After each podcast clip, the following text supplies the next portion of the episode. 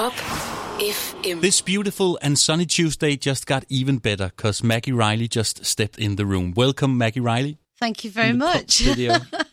And thank you for joining me. Ha- have you had a cup of coffee yet? I do, yes, thank oh, you. great! It's in, it's International Coffee Day one of these days, so that's why Really? I had to ask. Yes, Super duper. I love coffee. I could imagine you've been uh, around the world. Where have you gotten your In 80 days. your, your best cup of coffee? Best cup of coffee. Um, oh, well, there's a great place in Glasgow called Smile, which is run a tiny little Italian cafe run by two guys. Mm-hmm. Um, they do a very nice cup of coffee. Um, and Italy is good. I buy coffee machines. Okay. I have a tendency wherever I go because I'm always looking for the ideal coffee at home. Yeah. Um, and a while back, I met who I call the Mrs. Tchibo. Uh, it was the two women who work at Tchibo, and I was telling them how much I like their coffee and how I had bought a machine in a beautiful shiny pink, hmm but that they used to do a lime green one, and they've stopped doing it. And I was sort of trying to get, please do it again, you know, make another one of these. Um, so all over the place. I mean, there's some good coffee in Germany as well. I hope this coffee is it's it's right from the machine, so I hope it's okay. Yeah. Let's just talk a little bit about the 80s. How do you remember the 80s? Fondly and sometimes very sketchily. A lot of it sort of happened and I was there, but I kind of, it was all going past very fast. Um, touring, toured constantly in the early 80s, um, all over the world, making albums, uh, just having a fantastic experience of life, you know, getting to go to the most amazing places and do great things and you know going to australia for the first time things like that going to japan for the first time.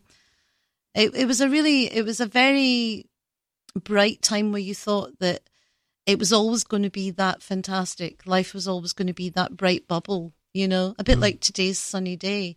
It was all going to be fantastic. And then of course we got to the end of the 80s and everything went a different way but it was a time when you thought you could do anything, and everybody had that feeling that they could, if they decided they wanted to try something, that they would succeed. So it was a very positive time. Pop FM. And you just told me that you've worked with one of the guys from uh, Brother Beyond. Yes. uh, yeah, well, Steve Alexander from Brother Beyond was, he was my drummer on and off. Steve is a fabulous drummer. Hmm? We we did a show in, in Sweden um, a few years back, and Steve was in the band. And the guy who promoted the show was a massive Brother Beyond fan. He turned up the next day with all of Steve's back catalogue for him to sign. You've just released a new single, Where the Heart Lies, with uh, Danish singer Bryan Rice. How did that come together? Um, I have a long time writing partner, Stuart McKillop, who I don't always write with him, but I write mostly with him. And um, we had just made an album, Heaven Sent, and it had the last track was Where the Heart Lies. It was everybody said, "Oh, it's very stirring. It should be a football anthem. It's really powerful, you know, all that kind of thing." And so I had to think, well, what did I write it about? And so when I thought, because sometimes songs write themselves, and afterwards you think, oh, that was what I was saying in that song. And and I sort of looked at the lyric in my head and thought, well, what was this? Oh, yeah. And I realised it's a bit like when your child goes to university or, you know, there's a huge hole left in your life. And, and really what I was writing about was the fact that when I left home to tour, I kept contact all the time with my parents, but I wasn't there anymore. And, you know, so I was sending cards, I was doing all that, but I w- wasn't there the way I had been. And it never occurred to me at the time to feel how were they feeling being left on their own.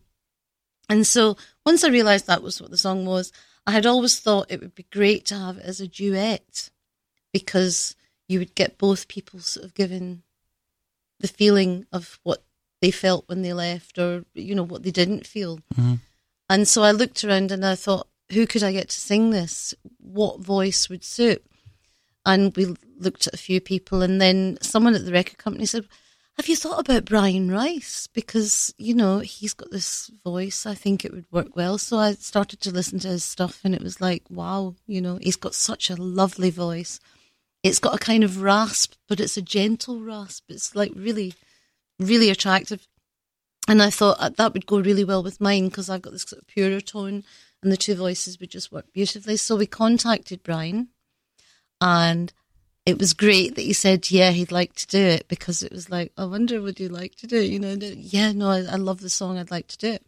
So I said, well, if we're going to do it together, I'd like to do it together rather than just send you the track, which a lot of people do now, and then somebody records, sends it back.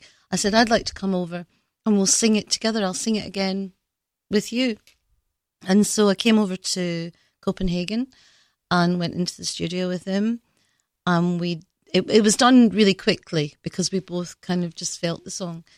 And it just worked amazingly. We both, it gelled and he's great. And everybody said this should be a single because it just sounds super, you know? So here it is. It's a single and it's out and you can hear it for yourself. And you'll play it at your shows? I still play it, but at the moment not with Bryan because he's working on another schedule. Hopefully, at some point soon, we're going to get to do it together live for an audience. Maggie Reilly, thank you so much for stopping by today. Thank you so much for inviting me, and thank you very much for the nice coffee and chocolate. Pop FM. Du kan kende os på godt humør og mere variation.